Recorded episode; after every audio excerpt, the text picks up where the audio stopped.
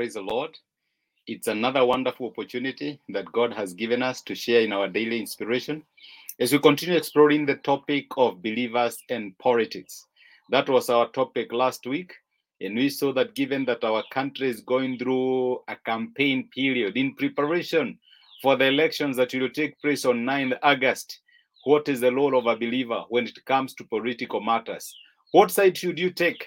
And how can you be informed that whatever you are doing is in line with God's will?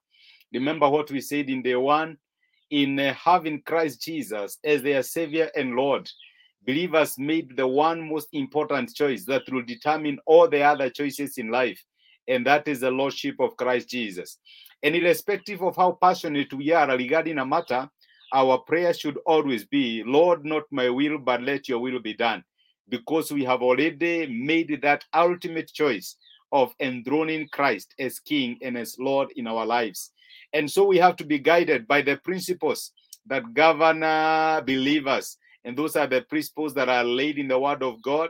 It is Christ who will score the shots in your life, it is Christ who will guide you, remembering that ultimately your life is not dependent on the politicians that you're going to vote for your life is dependent on God, and it is God who makes those decisions and the choices in your life. And today we continue with that particular discourse. And today I want us to see how often our choices have consequences. I'm reminded of the story of the Israelites when they went to God demanding for a king. They had looked at the neighboring nations and they realized, no, we want to be like any other nations. Israelites used to be governed by God through a systems of laws you remember there was a priest, eh? there were the Ten Commandments. There are readers that God had chosen at any given time, but they did not have kings. But they reached a point where they wanted to be like the nations that was allowed in them. And they went to God demanding to be given a king.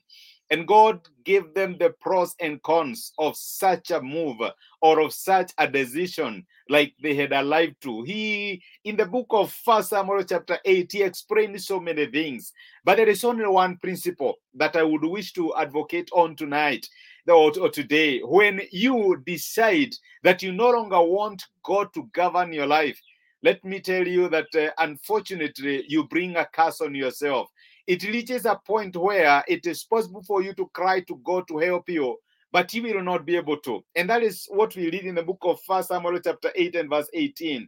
When that day comes, you will cry out for relief from the king you have chosen, but the Lord will not answer you in that particular day. We know God is a loving and uncompassionate God, a Lord who answers prayers. But there is a time when it is possible for us to pray aloud or maybe to put God in the backside as we make our political decisions. And such a move becomes detrimental to us. And that is what happened to Israel.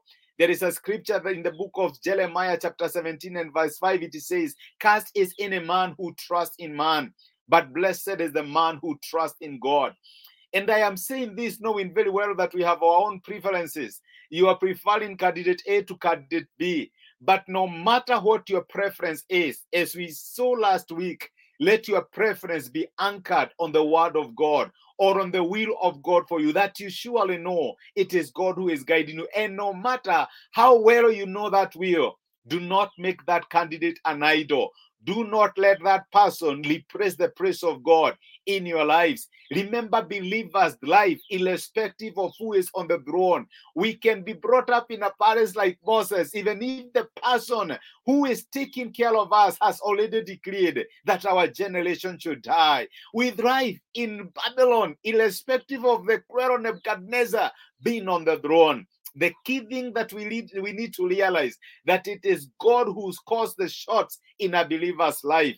But there are some things we can start saying oh when you you put all your trust oh this is the one who is going to change our lives. This is the one who is going to ensure our prosperity. You know those confessions? It shows that you are placing your hope in that particular man. There are even some words that you can use to to derogatory remarks to speak against the other candidate. And unfortunately, as a child of God who should clothe himself with love, we should not do that. Because in doing that, we are indirectly invoking a curse on ourselves.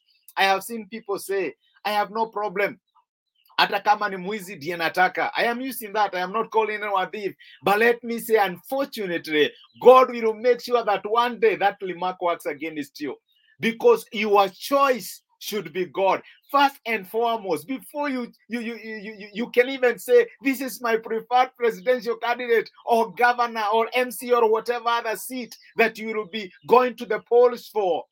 You first and foremost your trust and your belief should be in god. But you should never speak like the way the world does because some of the remarks that you use unfortunately one day they will come back to you you will cry that is what uh, god told the israelites you will cry because of the choice that you made but i will not hear you i will not listen to you because you are first of all supposed to enthrone God as king in your life. You are supposed first of all to, enthrone God as your Lord and as your God before you even uh, make decisions regarding the others. And I am not telling you not to go and vote. Go and vote, but do not put your trust in that particular person. Do not let your confidence be in that particular motto. Let your confidence, let your faith, let your trust be wholly on God. What choices are you making today that one day will rebound back to you with deadly uh, consequences?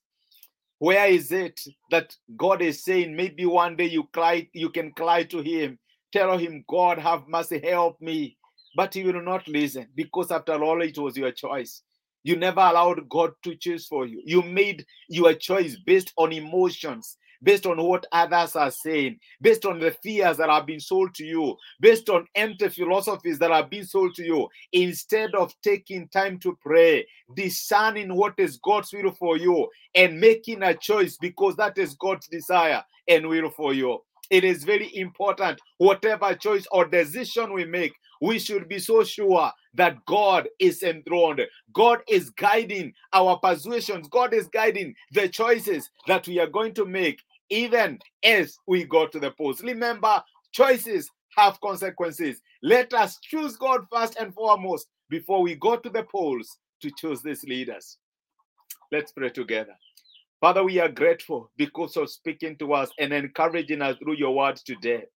Thank you because of reminding us that first and foremost, we should enthrone you as King and Lord in our lives that even as we go to the polls, your word says that cast is in a man who trusts in man. We don't want to trust in man. Lord, we want to trust in you.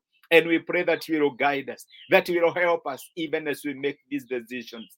We entrust ourselves to your hands. Be with us the whole of this day and the whole of this week.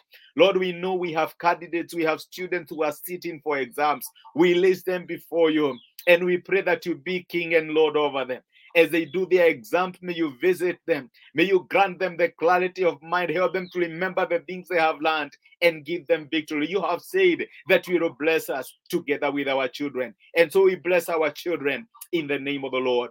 Be with us, watch over us, and protect us. For this we ask in Jesus' name. Amen and amen.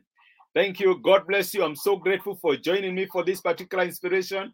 Thank you for your presence. It is my joy, and I, I am blessed to have you. I pray that God will refresh you the way you have refreshed me. Have yourself a blessed, a great, and uh, and a God-filled day ahead when you make choices that will favor you in days to come. Thank you so much. God bless you.